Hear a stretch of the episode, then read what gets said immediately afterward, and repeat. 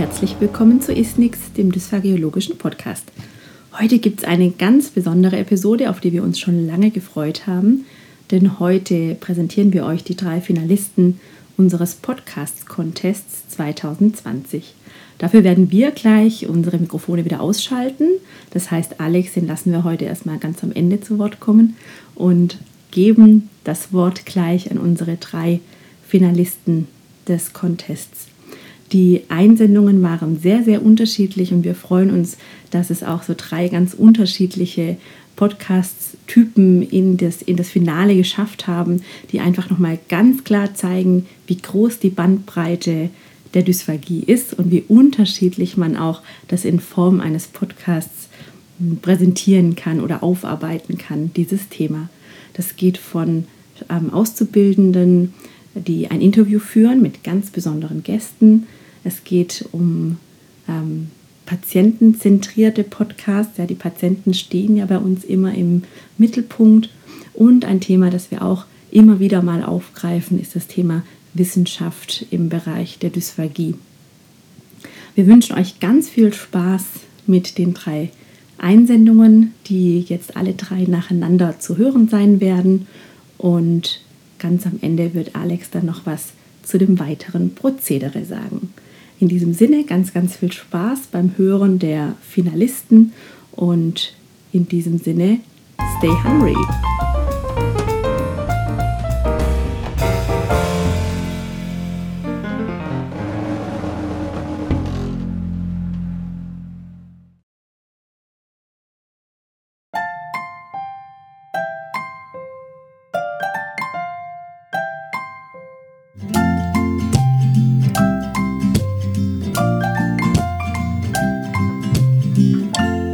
Willkommen zu unserem Podcast über den physiologischen Schluck. Unsere Gäste sind die orale Phase, die pharyngeale Phase und last but not least die ösophageale Phase. Wir freuen uns, dass Sie da sind. Hallo, freut uns auch sehr. Ich werde jetzt jede von euch einzeln interviewen, damit für euch Zuhörer der Ablauf des physiologischen Schluckaktes mehr Sinn ergibt. Beginnen wir mit der oralen Phase. Hallo, orale Phase. Hallo, ich bin die orale Phase. Mit mir beginnt alles. Sehr interessant. Was ist denn dann deine Aufgabe?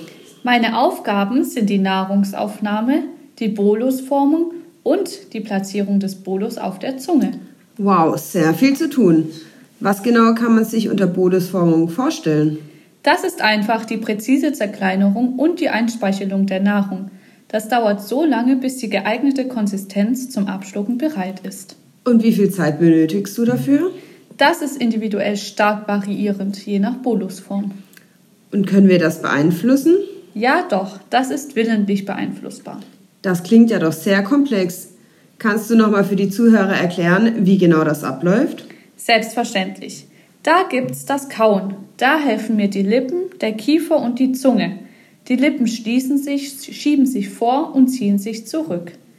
Der Kiefer schließt und öffnet sich und rotiert. Die Zunge bewegt sich vorwärts, rückwärts und seitlich. Dann gibt es da noch die Zungenschüsselbildung. Diese entsteht durch die Elevation der Zungenspitze und der Zungenränder. Das alles gehört zur oralen Vorbereitungsphase. Es gibt da noch die orale Transportphase. Und welche Aufgabe hat diese Phase? Sie befördert den Bolus über die Hinterzunge in den Oropharynx. Und wie lange dauert das? Das geht ganz schnell. Es dauert nämlich nur eine Sekunde. Und ja, es ist immer noch reflektorisch auslösbar. Das machst du ganz alleine? Nein, das würde ich alleine gar nicht schaffen. Da wären zum einen der Lippen- und Kieferschluss und die beidseitige Wangentonisierung. Zum anderen schließt die Zunge durch die Elevation der Zungenspitze und der Vorderzungenränder mit dem Gaumen ab. Durch die Senkung der Zungenmitte bildet sich die Zungenfurche, wodurch der orale Transport eingeleitet wird und durch die sequentielle Zungenhebung bzw. Retaktion ausgelöst wird. Für den Transport in den Oropharynx bildet sich eine Rampe und die Hinterzunge senkt sich. Das Velum hebt sich und der Nasopharynx wird abgeschlossen. Das sind bestimmt viele Muskeln im Spiel, oder? Oh ja, sieben Muskeln sind für die Lippenbewegung zuständig. Da gibt es den Musculus levator labii superioris, den Musculus zygomaticus major, den Musculus zygomaticus minor, den Musculus risorius, den Musculus depressor labii inferioris, den Musculus depressor anguli oris und den Musculus orbicularis oris. Bei der Wangentonisierung hilft mir der Musculus buccinator und bei der Kieferöffnung das Platysma. Das ist eine ziemlich große Muskelplatte. Innerviert werden sie alle vom Nervus facialis. Der Kieferschluss erfolgt durch den Musculus temporalis. Das Kauen ermöglicht der Musculus masseter und der Kiefer öffnet sich durch den Musculus pterygoideus lateralis bzw. schließt sich durch den Musculus pterygoideus medialis. Innerviert werden diese Muskeln vom Nervus trigeminus. Fehlt nur noch die Zunge. Da gibt es zum einen die extrinsische Zungenmuskulatur, bestehend aus dem Musculus genioglossus, Styloglossus, Hyoglossus und Palatoglossus. Und die intrinsische Zungenmuskulatur, bestehend aus dem Musculus longitudinalis superior, dem Musculus transversus linguae und dem Musculus verticalis linguae. Der Nervus hypoglossus innerviert diese Zungenmuskulatur. Und das war's? Ja, das war's. Dann vielen Dank an dich. Gehen wir weiter zur pharyngealen Phase. Hallo. Hallo, mein Name ist pharyngeale Phase, um mich kurz vorzustellen. Viele unterschätzen mich und übersehen, dass ich die kritischste Phase von uns bin. Bei mir kann sehr viel schief laufen, aber ich habe natürlich alles im Griff. Oh, das hört sich anspruchsvoll, aber auch spannend an. Erleuchte doch mal unsere Zuhörer, was du so kannst. Selbstverständlich. Das Allgemeinwissen meiner Zuhörer ist mir sehr wichtig. Fangen wir mit meinen Aufgaben an. Ich transportiere den Bolus durch den kompletten Pharynx und schütze währenddessen noch die Atemwege. Das dauert allerhöchstens eine Sekunde. Hierbei rast der Bolus mit einer maximalen Geschwindigkeit von 40 cm pro Sekunde pro Sekunde, ja, Sie haben richtig verstanden, durch den Pharynx. Dieser Ablauf kann natürlich nicht beeinflusst werden. Und wie läuft das Ganze genau ab? Es beginnt mit der Auslösung des Schluckreflexes. Das Velum hebt sich zum Schutz vor nasaler Regurgitation. Um den Bolus nach unten zu transportieren, schließt die Zungenbasis mit der Rachenhinterwand ab. Damit die Boluspassage erleichtert wird und der Pharynx geweitet wird, bewegt sich das Zungenbein mit dem Kehlkopf nach vorn oben. Ein sehr komplexer Ablauf und sehr anstrengend für mich. Damit ein Schutz vor Aspiration gewährleistet ist, besitze ich einen dreifachen Kehlkopfschluss. Damit ich wieder glänze, wird mir Hilfe der pharyngealen Peristaltik die Reinigung von verbliebenen Bolusresten und der Bolustransport gefördert. Zu guter Letzt öffnet sich der Ösophagussphinkter, der Bolus tritt durch den Ösophagussphinkter und verschließt sich wieder. Mann, oh Mann, da hast du aber einiges zu tun. Ja, aber das ist kein Problem, da ich genug Hilfe bekomme. Für die Hyoid-Larynx-Elevation helfen mir folgende Muskeln. Der Musculus mylohyoideus und der Musculus digastricus anterior. Die beiden werden durch den Nervus trigeminus innerviert. Außerdem hilft mir noch der Musculus genohyoideus und der Musculus hyoglossus. Die beiden werden durch den Nervus hypoglossus innerviert. Damit ich den Nasopharynx abdichten kann, steht mir der Musculus tensor veli palatini, welcher durch den Nervus trigeminus innerviert wird, und der Musculus levator veli palatini sowie der Musculus uvulae, welcher durch den Nervus glossopharyngeus und vagus innerviert wird, zur Seite. Für den Bolustransport und die Abdichtung des Pharynxeingangs helfen mir folgende Muskeln. Der Musculus styloglossus, der durch den Nervus hypoglossus innerviert wird, Musculus salpingopharyngeus und Musculus palatoglossus. Außerdem helfen noch der Musculus stylopharyngeus und der Plexus pharyngeus. Für die Hyoid-Elevation und ebenfalls Abdichtung des Pharynxeingangs helfen mir der Musculus stylohyoideus und der Musculus digastricus posterior. Für die Bildung des passavanten Wulstes und den Bolustransport steht mir der Musculus constrictor pharyngeus superior, innerviert durch den Nervus glossopharyngeus und Nervus vagus bei. Bei der Hyoid- bzw. Larynxsenkung helfen mir der Musculus thyroideus, der Musculus sternohyoideus, der Musculus sternothyroideus und der Musculus omohyoideus, innerviert durch den Nervus hypoglossus. Kurz vor dem Ende bekomme ich vom Musculus constrictor pharyngeus medius und dem Inferior nochmals Hilfe für den Bolustransport. Super nett. Zu guter Letzt hilft mir der Musculus cricopharyngeus, innerviert durch den Nervoglosopharyngeus und den Nervus vagus, bei dem Verschluss und der Öffnung des oberen Ösophagus-Sphinkters. Danach bin ich wirklich erledigt und brauche dringend Ruhe und meinen Schönheitsschlaf und Erholung. Das glaube ich dir. Ganz schön viel zu tun und es kann echt viel passieren. Vielen Dank für deinen detaillierten Einblick in dein Leben. Zu guter Letzt kommt unsere letzte Phase, die ösophageale Phase. Hallo. Hallo, schön, dass ich dabei sein darf. Sehr gerne. Du gehörst schließlich auch dazu. Erzähl uns mal deine Aufgabe. Ja, also ich habe eigentlich nicht mehr so viel zu tun, außer den Bolus durch den Ösophagus in den Magen zu transportieren. Das dauert im Vergleich zu den anderen echt lang. Knappe 20 Sekunden und mit einer Geschwindigkeit von 2 bis 4 Zentimetern pro Sekunde. Das ist wirklich nicht mehr so schnell. Das stimmt. Es ist auch ein reflektorischer Ablauf, der nicht mehr so komplex ist. Der untere Ösophagussphinkter öffnet sich und der Bolus tritt in den Magen ein. Mehr zu tun habe ich nicht. Gibt es trotzdem jemanden, der dir hilft? Ah ja, zum Glück hilft mir der Nervus vagus. Er ist auch bekannt als der zehnte Hirnnerv und ist der größte Nerv des Parasympathikus. Er ist an fast allen regulierenden Tätigkeiten der inneren Organe beteiligt. Und damit ist meine Phase auch schon abgeschlossen. Das hört sich wirklich entspannt an. Vielen Dank, liebe ösophageale Phase. Sehr gerne. Damit haben alle Phasen, die zum physiologischen Schluck gehören, ihre Aufgabe und alles drumherum erläutert. Habt vielen Dank, es hat mir viel Spaß gemacht. Ich hoffe, ihr habt einen guten Einblick in die einzelnen Phasen erhalten. Tschüssi!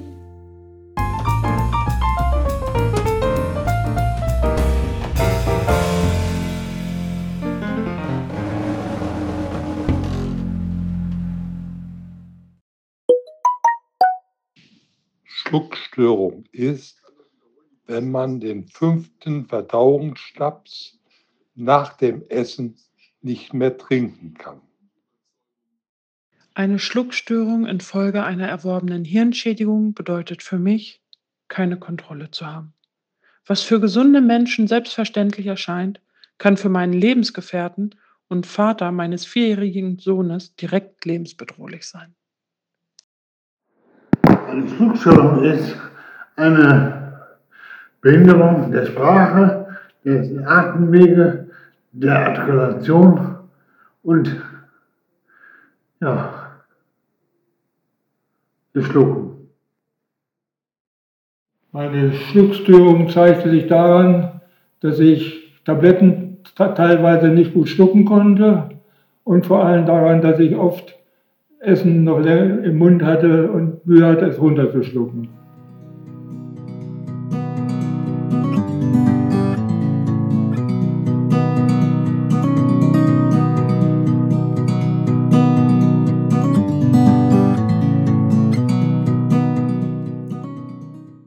Was ist eine Schluckstörung? Diese Frage gab ich an meine Patienten und Angehörige und war gespannt über die verschiedenen Antworten. Mein Name ist Jasmin Milutinovic. Ich arbeite jetzt seit vier Jahren fachspezifisch für den Bereich der neurogenen Dysphagien. Mein Podcast-Beitrag, ich nenne ihn mittendrin, ist eine Reise, um rauszufinden, wie transparent bin ich als Therapeutin wie gut erkläre ich Inhalte über Schlucktherapie? Und was kommt bei den Patienten an? Schlucken ist grundsätzlich unsichtbar. Wir wissen, ohne eine Bildgebung wie eine FES oder eine Videofluoroskopie können wir kaum Aussagen über den Schluckpathomechanismus treffen können wir kaum fundierte Dysphagietherapie anbieten. Wir müssen sehen, was passiert. Unsere Patienten müssen verstehen. Sie müssen die wichtigen Abläufe und Strukturen des Schluckens gut und deutlich verstehen und erklären, sichtbar machen anhand von Abbildungen, sodass unsere Patienten Experten werden können. Experten für ihre Schluckstörung. Dies ist wichtig, um Therapieinhalte gut umsetzen zu können. Unsere Trainingsziele sollen einheitlich sein. In dem Podcast mittendrin, da kommen die Patienten zu Wort über unser Thema, die Schluckstörungen. Ja, ich habe mehrere Interviews geführt mit meinen Patienten und auch Angehörigen zum Thema Schluckstörungen.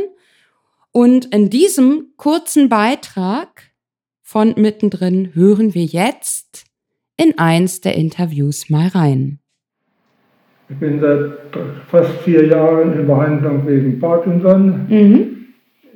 Die Behandlung begann, weil ich Schwierigkeiten hatte, mich meinen Mitmenschen verständlich zu machen. Sie verstanden meine Sprache nicht. Mhm. Aber im Laufe der Behandlung stellte sich heraus, dass ich auch verschiedene Schluckstörungen habe. Mhm. Insbesondere, dass ich mich verschlucke, wenn ich trinke, gelegentlich. Mhm. Und dass ich manchmal schwer schluckbare Speisen nicht gut runterkriege. Mhm. Aha, okay. Hast jetzt zwei Sachen gesagt. Einmal diese Flüssigkeiten ne? Mhm. und einmal dieses Gefühl, wenn ich dich richtig verstehe, dass das irgendwo so stecken bleibt. Ja. Ne? ja, genau. Wer hat denn eigentlich zum ersten Mal jetzt bei dir das Wort Schluckstörung aufgebracht? So? Also wer hat gesagt, da würde ich mal aufs Schlucken nochmal gucken? Das war meine Logopädin Jasmin. Das war tatsächlich ich, ne? ja, ne? Genau. Also, also vorher jetzt zum Beispiel bei, wie bei mhm. deinem Neurologen oder äh, bei stationären Aufenthalten zur Einstellung der Parkinson-Medikamente. Weiß gar nicht, warst du stationär da mal? Ich war nicht stationär. Das war tatsächlich hier ja, vor Ort mit dem Neuro, ne? Ja. Mhm, genau. Ähm, war da irgendwann mal so das Thema, Mensch, Sie haben ja Parkinson, da kann auch mal sein, dass Sie sich mehr verschlucken. Oder trat es tatsächlich hier das erste Mal auf? Ja, also da war das noch nicht Thema. Mhm. Das ist tatsächlich hier erst zum Thema geworden. Mhm. Und weißt du noch, wie wir angefangen haben, darüber zu reden, jetzt da aufs Schlucken zu gucken? War das für dich auch ganz überraschend, dass ich da so plötzlich mit diesem Thema kam? Ich habe Tag gesagt, ich sollte was zu essen mitbringen. Da ja, habe ich eine genau. Gemüseriegel mitgebracht. Ja. Den habe ich aufgegessen und du hast mich heute dabei beobachtet. und ja. dann hast du nächstes Mal einen Fragebogen gehabt da habe ich gestaunt, was man alles zum Schlucken fragen kann. Dass man da also eine volle Dreiviertelstunde mhm. vierseitigen Fragebögen ausfüllen kann. Mhm. Das war wirklich überraschend für mich. Genau, ich erinnere mich. Das erste, was wir da gemacht hatten, das war die KSU, klinische Schluckuntersuchung. Stimmt, da hattest du verschiedene Sachen mitgebracht und mhm. wir haben uns das einmal so ja. mal von außen angeguckt. Mhm. Zur Bildgebung fahren wir ja nächste Woche. Ja. Videofluoroskopie. Dreischluck. Genau. ja, da bin ich auch schon ganz gespannt. Ja. Und das andere, was wir gemacht haben, war, glaube ich, der Münchener Dysphagie-Fragebogen für Parkinson-Patienten. Bin jetzt gerade nicht ganz sicher im Kopf, wie er genau heißt. Ja, und davon, den fand ich auch ziemlich krass, ja. weil. Da hast du mehrere mhm. Themen festgestellt, wo du näher drauf eingehen wolltest.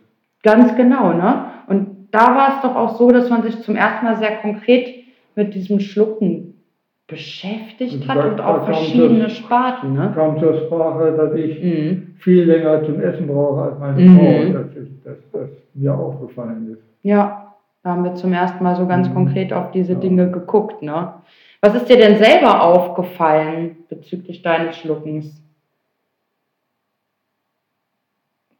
War nicht so auffällig. Mhm. Also das kam erst, als das Thema dran war, habe ich nachgedacht, was so sein kann. Und da kam ich auf das Thema, dass ich also länger brauchte zum Essen, sehr viel länger manchmal. Mhm. Und äh, dass ich manchmal den Mund voll habe und Probleme habe, den zu leeren. Mhm. Das ist, dass ich also Speise im Mund gesammelt habe. Mhm. Und mir ist aufgefallen, dass ich mich etwas öfter verschlucke beim Trinken, dass ich da sorgfältig sein, trinken muss. Mhm. Welche Tipps haben wir da rausgearbeitet für dich, Eilat?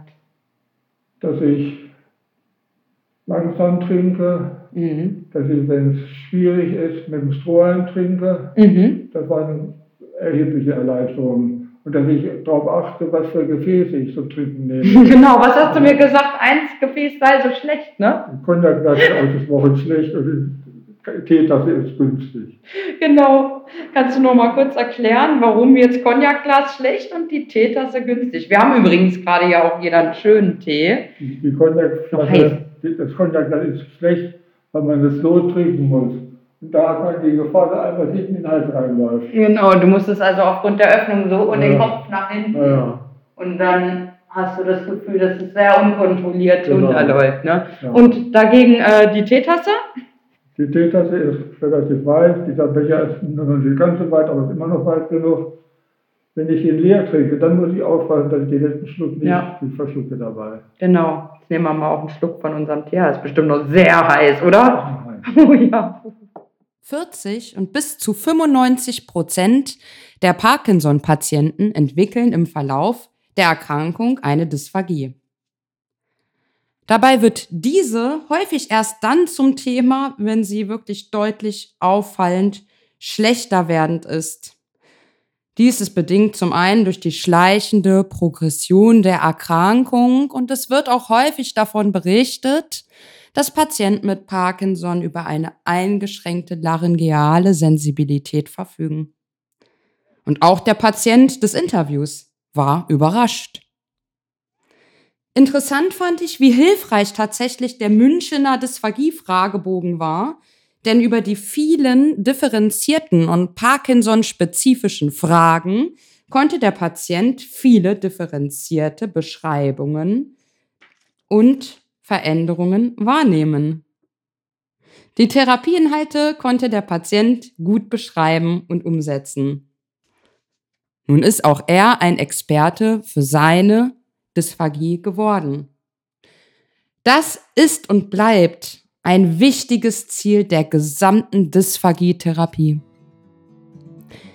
Ich möchte danken meinen Patienten, den Angehörigen, alle, die mitgewirkt haben und auch meinem Bruder Ilias für den technischen Support.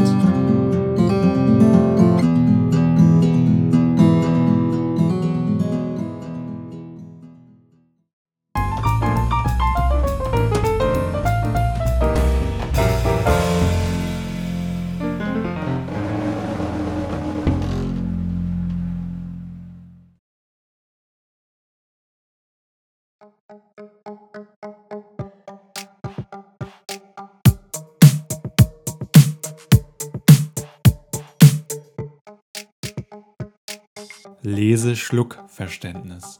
Dein Podcast zur Scientific Literacy in der Dysphagiologie.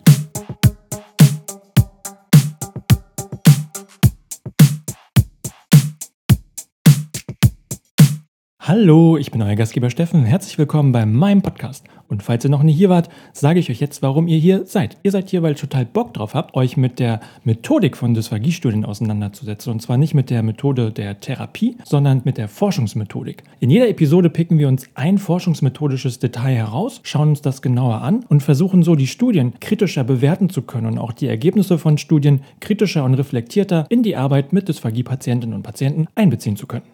In der Episode heute möchte ich mir mit euch statistische Power angucken. Darauf bin ich gekommen, weil ich eigentlich in der Frage recherchiert habe, ob man Trachealkanülenpatienten entblocken sollte oder nicht, wenn man mit ihnen Schlucktraining durchführt. Dabei bin ich auf ein Review gestoßen von Goff und Patterson aus 2018 und wie immer werde ich alle Studien für euch in den Shownotes verlinken. Und in diesem Review haben sie letztlich zehn Studien bewertet und eingeschätzt hinsichtlich ihrer Qualität. Ich kann schon mal ein bisschen spoilern. Die Qualität der Studien war insgesamt nicht so gut, dass man wirklich belastbare Evidenzen hat, um die Frage entblocken ja, nein beantworten zu können. Eine Studie von diesen zehn wurde aber dafür gelobt, dass sie eine suffiziente Power-Kalkulation durchgeführt hat. Es war die einzige, die das gemacht hat, die anderen nicht. Daher dachte ich, das scheint den Autoren ja sehr wichtig zu sein, dass sie das in der Narration im Text extra nochmal erwähnen. Daraus mache ich mal eine Podcast-Episode für euch. Besagte Studie ist eine von Turk und Kollegen aus dem Jahr 2007. Dort wurde mit Hilfe von Videofluoroskopie untersucht, wie weit sich eigentlich Hyoid und Larynx bewegen beim Schlucken. Patienten wurden dort unter der Bedingung zum Beispiel untersucht, dass sie eine gekaffte Kanüle haben oder auch, dass sie dekanuliert waren. Dazu später mehr. Zunächst will ich ein bisschen darauf eingehen, was eigentlich Power bedeutet. Dazu geht ihr jetzt in eure Küche und ich hoffe, dass ihr Erdbeeren da habt. Falls ja, holt sie raus, schneidet sie klein rein in eine Schale. Versucht euch zu merken, wie viele Erdbeeren in der Schale drin sind. Zur Sicherheit macht ihr aber noch ein Foto und messt das Gewicht der Schale mit den Erdbeeren mit einer Küchenwaage ab. Schon während der Vorbereitung habt ihr gedacht, Erdbeeren? Hm, aber nur mit Schlagsahne. Die habt ihr nicht da, also flitzt ihr los, um Schlagsahne zu kaufen. Irgendwann kommt ihr dann wieder und wie von Zauberhand, ich weiß jetzt nicht warum, ist ein kleines Kind in eurer Wohnung, in eurem Zuhause und guckt euch mit so einem roten, verschmierten Mund ganz verschmitzt an. Sofort habt ihr eine Hypothese, dieses Kind hat meine Erdbeeren genascht. Um zu überprüfen, ob ein Veränderungseffekt vorliegt, habt ihr drei Messinstrumente mit unterschiedlicher Power. Die geringste Power hat euer Gedächtnis. Ihr schaut jetzt in die Schale rein und versucht euch zu erinnern, wie sah das vorher aus, fehlen da jetzt Erdbeeren. Wenn ganz viele Erdbeeren fehlen, ein großer Effekt vorliegt, dann könnt ihr das mit bloßem Auge erkennen und auch mit eurem Gedächtnis. Je kleiner der Effekt ist, also je weniger Erdbeeren fehlen, desto schwieriger wird es für euch, euch daran zu erinnern. Dafür könntet ihr jetzt aber das Foto rausholen und das mit jetzt vergleichen. Hier könnt ihr auch kleinere Effekte feststellen, denn das Foto hat mehr Power als Messinstrument. Habt ihr aber so ein mega gewitztes Kind da, das auch noch total gut Jenga spielen kann, dann hat das sich vielleicht gedacht, Challenge accepted und klaut ein oder zwei Erdbeeren irgendwo aus der Mitte, sodass ihr das gar nicht mit dem Foto sehen könnt. Dafür braucht ihr jetzt das Messinstrument mit der meisten Power, nämlich die Küchenwaage. Ihr vergleicht das Gewicht jetzt mit dem Gewicht vorher und somit könnt ihr auch ganz, ganz kleine Effekte feststellen. Je mehr Power ein Messinstrument hat, desto kleinere Effekte kann man damit detektieren. Die Power einer Studie kann übrigens trotzdem gut sein, obwohl das Messinstrument, also der statistische Test, gar nicht so viel Power mitbringt. Bei den Erdbeeren kann man sich das so vorstellen, ihr habt jetzt nicht nur eine Schale, bei der vielleicht ein oder zwei Erdbeeren fehlen, sondern zehn. Statistisch gesehen kann man sich das so vorstellen, dass im Vorfeld alle Erdbeeren von den zehn Schalen auf einen Haufen gelegt werden und auch alle Erdbeeren im Nachhinein, nachdem also die zehn Kinder da etwas geklaut haben, auf einen Haufen gelegt werden. Und auch wenn jetzt nur bei jeder Schale ein oder zwei Erdbeeren fehlen, kumuliert sich dieser Effekt und man könnte eventuell schon mit bloßem Auge auch dann den Unterschied zwischen den Vorher- und Nachherhaufen erkennen. Studien können manchmal underpowered sein, das heißt, ihre Messkraft, ihre Statistik reicht nicht aus, um einen Effekt zu finden. Der P-Wert ist dann nicht signifikant und man befürchtet schon, oh Gott, meine Therapie hat gar nicht gewirkt. Es kann aber eben sein, dass man zu wenig Probanden in der Stichprobe hat oder dass die Statistik eben nicht gut genug ist, um einen Effekt, der in der Population vorliegt, zu finden. Aus diesem Grund kann man im Vorfeld schon die Power kalkulieren oder auch zum Beispiel berechnen, wie viele Probandinnen und Probanden man eigentlich bräuchte, um einen Effekt zu finden. Die Krux dabei ist aber, man muss wissen, wie groß ungefähr der Effekt ist, den man erwartet. Erwartet man, dass viele Erdbeeren fehlen werden oder erwartet man, dass wenig Erdbeeren fehlen werden? Wie versprochen wieder zurück zur Studie von Turk und Kollegen, wo ja mit Hilfe von Videofluoroskopie untersucht wurde, wie weit sich zum Beispiel das Hyoid bewegt, wenn die Patienten eine gekaffte Kanüle haben, versus dieselben Patienten sind dekanuliert. Das durchschnittliche Bewegungsausmaß von den Patienten, wenn sie gekafft sind, ist 0,71 cm und sind dieselben Patienten dekanuliert, bewegt sich das Hyoid im Durchschnitt 0,59 cm. Das Ganze wurde auch mit einem T-Test statistisch ausgewertet, der ist allerdings nicht signifikant. Nun wurde die Studie ja extra für ihre suffiziente Power-Kalkulationen gelobt. Die Power, die hier berechnet wurde, ist 80%. Prozent. Das ist so ein ganz gängiger, guter Wert. Um eine Power zu berechnen, braucht man drei Annahmen. Man muss wissen, wie groß das Alpha-Niveau ist, das ist immer der Wert, den der P-Wert unterschreiten soll, damit es signifikant ist. Das ist in dem Fall hier 5% bzw. 0,05. Dann muss man wissen, wie groß die Stichprobe ist. Hier sind es sieben Probandinnen, die teilgenommen haben. Und man muss eine Annahme darüber treffen, groß der Effekt sein soll, der erwartet wird. Und der erwartete Effekt hier, für die man die 80-prozentige Power berechnet hat, ist 0,7 cm. Puh, das sind jetzt ganz schön viele Zahlen und bestimmt schwer nachzuvollziehen beim Zuhören. Nochmal anders angefangen. Die Patienten bewegen sich ja im Durchschnitt, wenn sie eine gekaffte Kanüle haben, also ihr Hyoid bewegt sich 0,71 cm.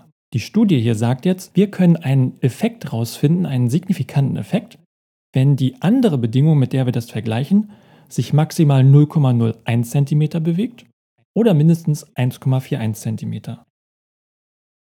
Und das finde ich, ist extrem groß. Ein extrem großer Effekt, der hier angenommen wird. Bezogen auf die Erdbeeren bedeutet das, ihr kommt vom Einkaufen wieder und in eurer Schale ist vielleicht noch eine halbe Erdbeere drin oder jemand hat euch eine zweite Schale mit Erdbeeren dazugestellt. Und das könnt ihr natürlich mit bloßem Auge sofort erkennen mit einer ganz, ganz geringen Power.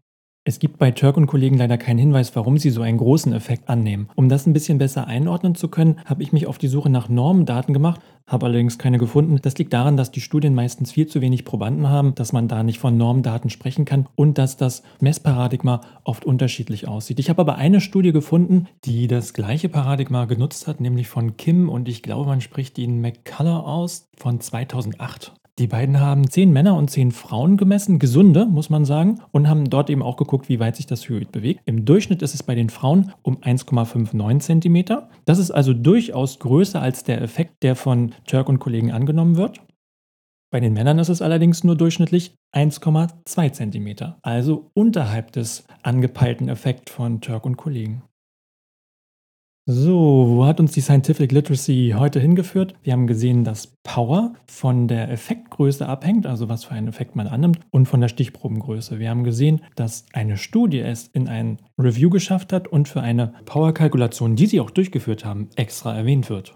Ja, schade, dass Goff und Patterson auf diesen Effekt oder auf die Größe des Effekts, der da angenommen wird, nicht näher eingehen, denn mir erscheint der wirklich ein bisschen unrealistisch und zu groß. Interessant ist, wenn man sich jetzt noch weiter mit den Studien beschäftigt, dass man sowohl in der Turk et al. Studie als auch in der Studie von Kim und McCullough sieht, dass die Standardabweichungen extrem groß sind. Ausgehend vom Mittelwert der Hyoidbeweglichkeit in den beiden Studien bedeutet es, es gibt jeweils Probandinnen oder Patientinnen, die relativ weit drüber und relativ weit drunter liegen. Es gibt also eine große Streuung. Das macht es dann immer schwer, auf die Population zu generalisieren, also auf alle anderen Dysphagie-Patienten oder alle anderen Gesunden und deren Beweglichkeit abzuschätzen.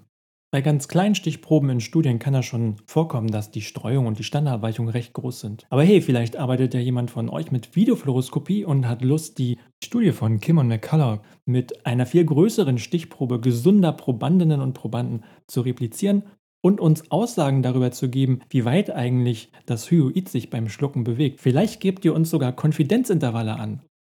Falls ihr euch eben gerade gefragt habt, Konfidenzintervalle, äh, was war das nochmal? Dann war das genau der richtige Teaser für die nächste Folge, denn jetzt wir Schluss. Das war's mit dieser Episode. Superpower, Lese, Schluckverständnis. Bis bald.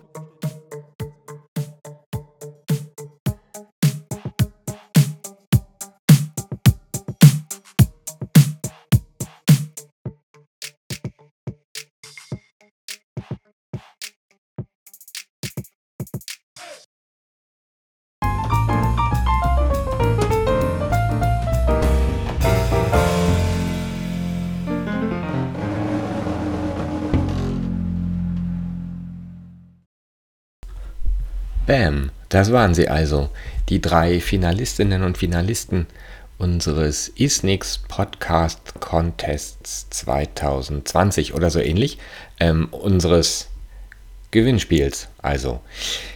Ich hoffe, euch haben alle drei genauso gefallen. Steffi und ich hatten viel Spaß, uns die Einsendung anzuhören und diese drei Finalisten für euch vorauszuwählen. Aber die eigentliche Aufgabe, nämlich den Gewinner-Podcast zu küren, die obliegt euch. Ihr müsst jetzt entscheiden. Vielleicht hört ihr euch die Folge nochmal an und entscheidet dann, welche der drei Einsendungen eure beliebteste bzw. in euren Augen die beste ist und schreibt dann in den Kommentaren 1, 2 oder 3. Wir werden die Kommentare lesen Sofern ihr vielleicht noch ein kleines Dankeschön dazufügen wollt, wir werden zählen und werden dann am Ende bekannt geben können, wer unseren Podcast-Contest gewonnen hat.